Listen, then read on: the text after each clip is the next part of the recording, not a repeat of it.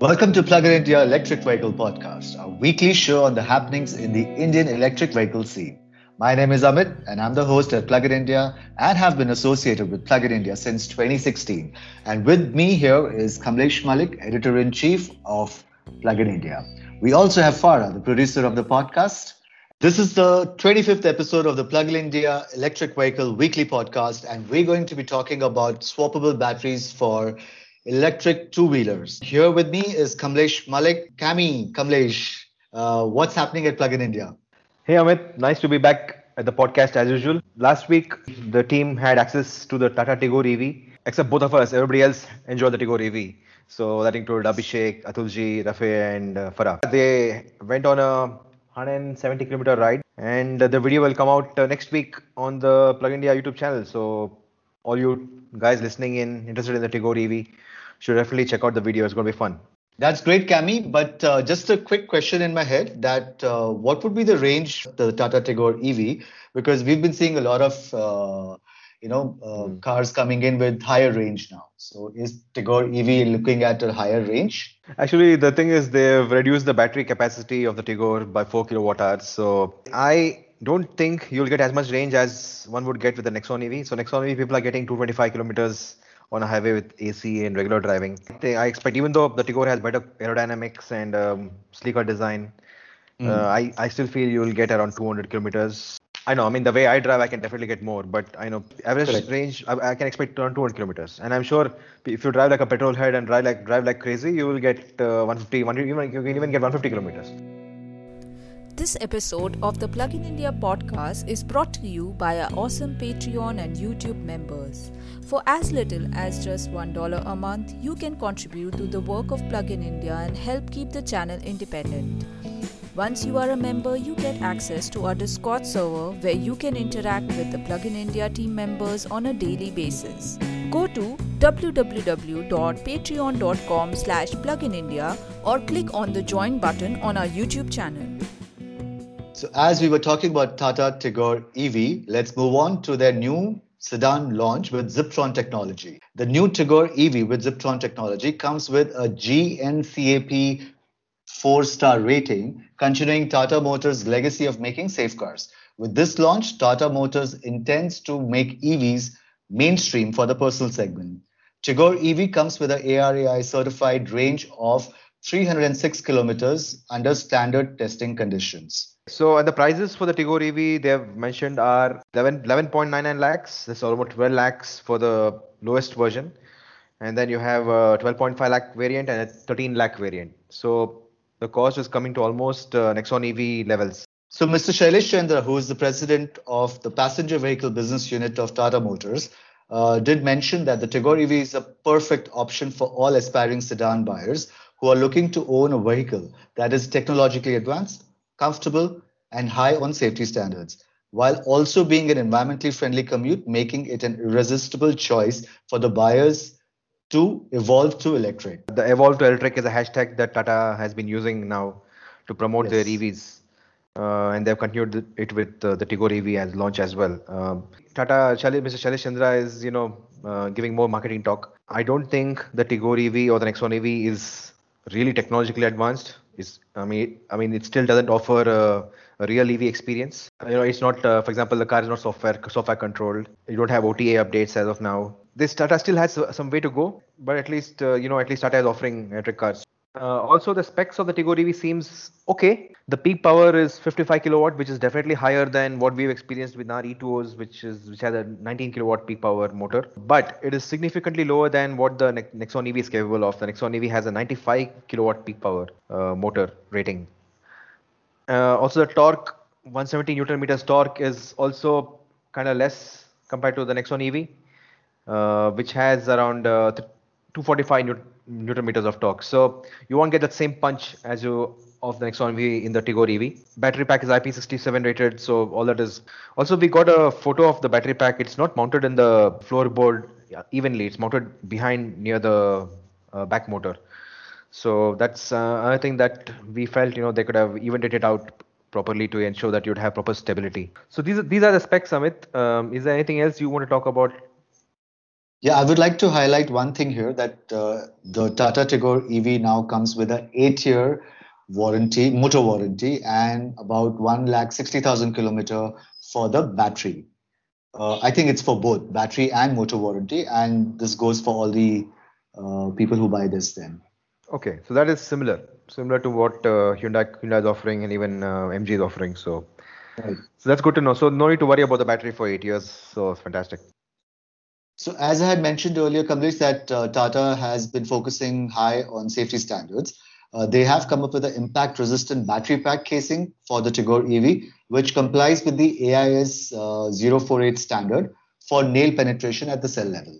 Since since they since the Tata is using LFP LFP cells, you know it won't catch fire. So uh, so that that's that that fact that they passed the standard that's very good. So you can you know you don't have to worry about any explosions or runaway runaway fire, thermal issues in the battery pack. Also, we want to point out that uh, the, the, again the Tigor EV will have the CCS2 charging protocol, which is similar to what Nexon EV has. At the same time, uh, for slow charging, you can you know use a 15 amp socket. So they are still not providing a 7 kilowatt uh, AC fast charger. So it's going to be uh, 3 kilowatt charging only at home, which makes sense because installing a 7 kilowatt charger at apartments will be a hassle. You need to get a new meter. So I think uh, Tata is being very uh, uh, cautious about this and you know making it very easy to uh, charge at home. Uh, so they also have 30 plus connected car features with the remote diagnostic, and this is also a very good thing that is always required because uh, we EV owners have already realized that that how important it is for, because of the breakdowns that keep happening. They claim to have these remote di- commands and remote diagnostics, but still we see many Tata Nexon EVs stalling on the road. So that's why I'm not convinced about their connected about the connected car claims. It, the Tata cars don't offer a real EV experience. We'll come to that later. Uh, but still good to know that you know at least they, there is something. You can at least take a look at your SOC on the mobile app, take a look at the battery health on your app. All that all this is useful, right? Uh, in yes. fact, you have done it before, right? I mean, when you were charging your E2O in uh, the Lonavala charge point, and you went to have lunch with Farah and Rafe, you yes. you were going on checking. We were checking if it's charged, and should we head back? this was in 2014, so our E2O was so advanced those days. Yeah. Correct. Yeah. So yeah, okay, and also we want to know that the Tata has a new website for the Tigor EV, and it's got tigorev.tatamotors.com, just like you have nexonev.tatamotors.com. So uh, this is another uh, good thing. They have a dedicated website for this specific car model. So one of the first things that the community was expecting or is actually disappointed about is the Tata's pricing of electric car the Tata Tigor EV is starting at about 12 lakhs. And why would one want to go for a sedan at 12 lakhs when you can actually go for a Nexon EV, uh, which would be costing, say, 14 to 15 lakhs? And we do know that the cost of the battery pack would be coming, say, about three and a half lakhs. And yet they have priced it, uh, priced the Tata Tigor EV at about the starting from 12 lakhs.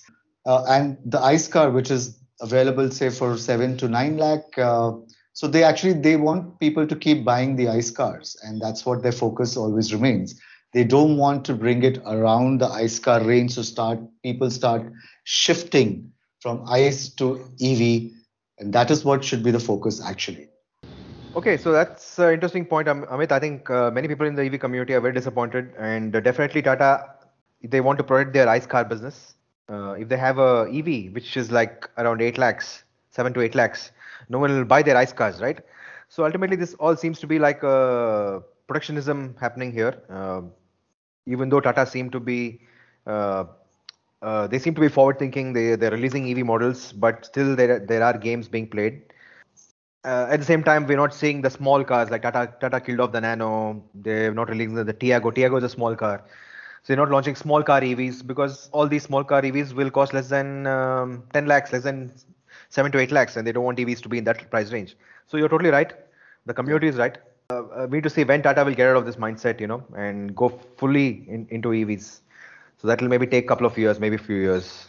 Uh, another point I want to bring out is that uh, they are still marketing the ARA range as a real range, 309 kilometers, which just doesn't make any sense to me people will look at the 309 kilometers and buy the car and then they get 160 kilometers, 180 kilometers, and they'll you know vent their frustrations on social media, and thus EVs will get a bad name. So this is another thing Tata should not do. Market the ARA range as real real range. Yes, but we can do a quick applaud for Tata for bringing more EV options in the market, and we hope that the Tata Tigor EV gives a few smiles or a lot of smiles to some owners. Uh, we have we know people there. They're very nice people. We really appreciate uh, what they're doing. Uh, so let's uh, hope we get more uh, stories from customers who own this new Tigor EV. Yes, we look forward to that, and good luck to Tata Motors, the EV division.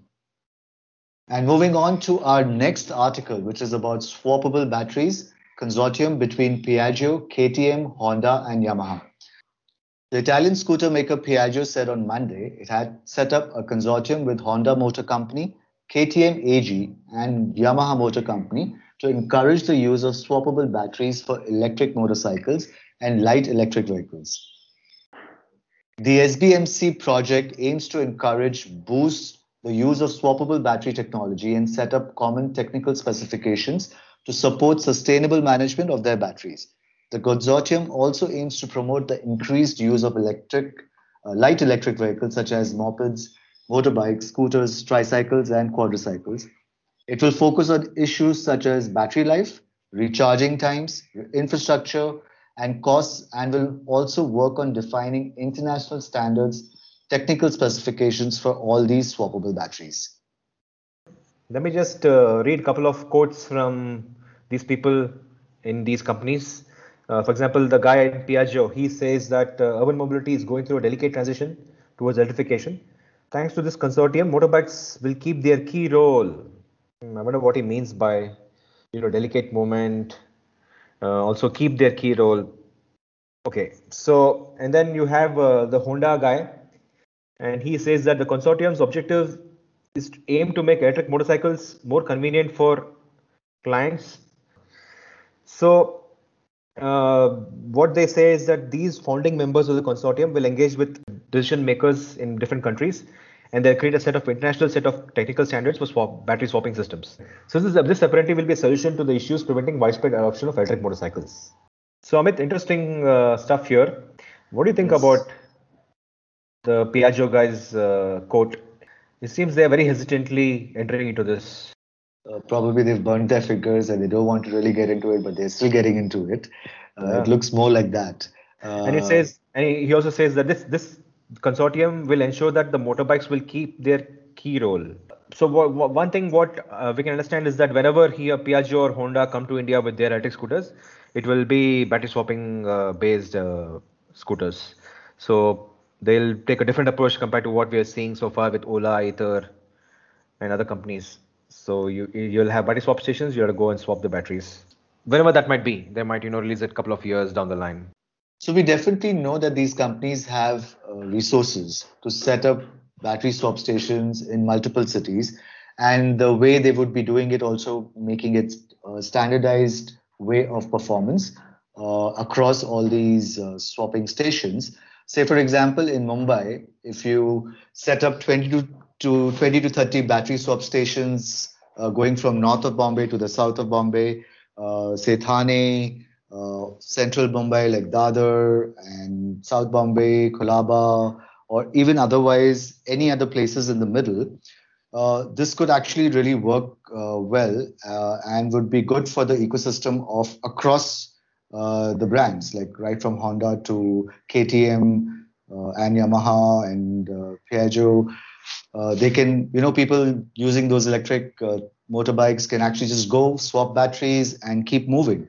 And they don't have to worry about whether they're going to get stranded midway somewhere. These companies have huge resources to create such infrastructure. Nobody has done this in scale. Nobody has done swapping uh, systems in scale as of now in India.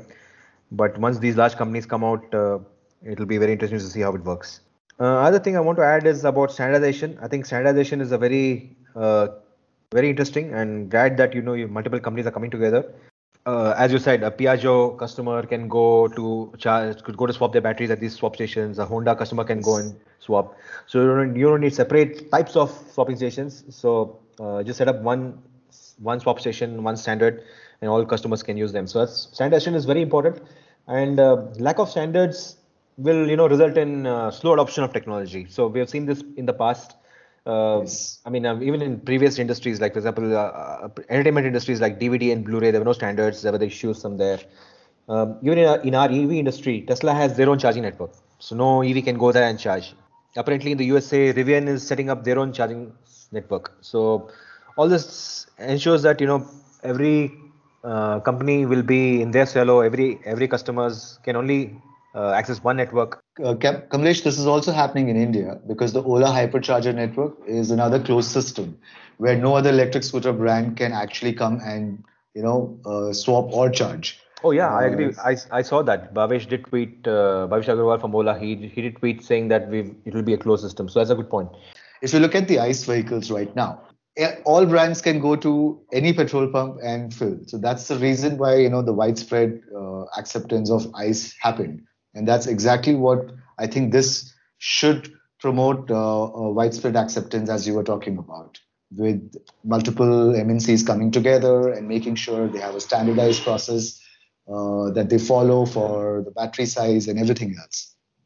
That's true, Amit. Uh, uh, I, we hope that you know this this kind of uh, standards for battery swapping will also ensure that uh, we will have standards for for charging too. So, for example, players like Ather, for example, recently open sourced their connector, um, Minified right. Type 2 connector. Uh, so any company can actually use their connector and they can use their Ather grids to charge. So we hope that you know in next couple of years we'll have more uh, charging networks that offer charging for all EVs. So another point that we would should uh, look at, Kamlesh, is that you know while we know that these uh, companies are going to be focusing more on the battery swapping, but at the same time, actually if they also provide an option to charge batteries for two wheelers uh, with an option to also maybe charge at home or work because we know that we being ev users we know that you know charging at home and work is so much easier because you know i could be home in the night charge leave in the morning.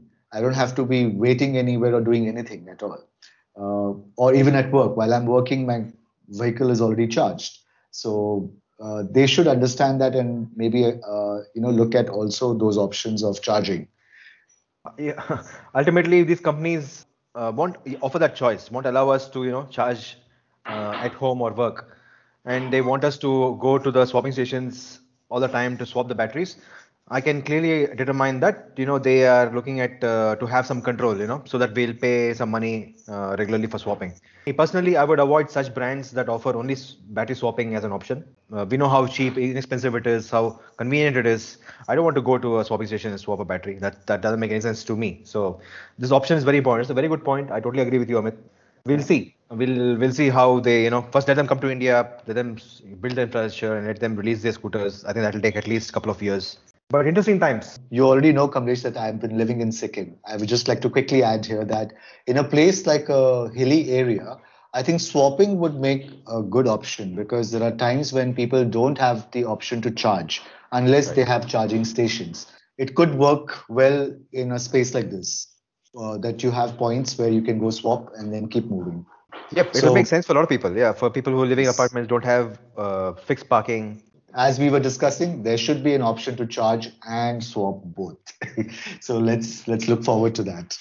So with that, we come to the end of the 25th electric vehicle podcast of Plug in India. See you next week. Goodbye, guys. All right, Amit, nice talking, and we'll see you again next week, guys. You can find transcripts for each episode on our website. Plug in India is an electric vehicle advocacy group and a social enterprise dedicated to promoting electric vehicles and sustainable transport in India.